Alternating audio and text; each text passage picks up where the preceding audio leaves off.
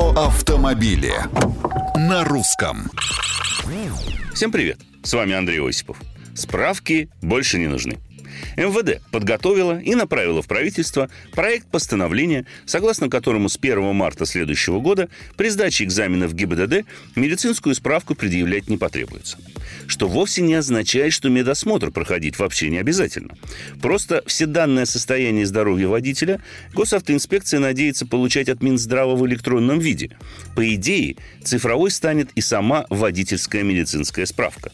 Но если впоследствии эскулапы выявят у водителя какое-либо медицинское противопоказание к вождению, например, при диспансеризации или на медосмотре, обнаружат серьезное ухудшение зрения, либо если ранее выданная справка была аннулирована, а водитель не пришел на повторную комиссию, удостоверение будет считаться недействительным.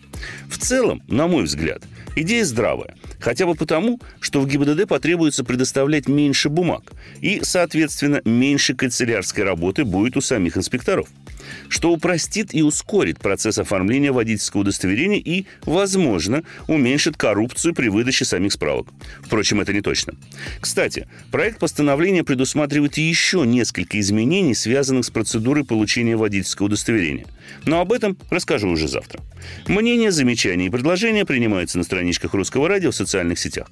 Это был Осипов про автомобили на русском.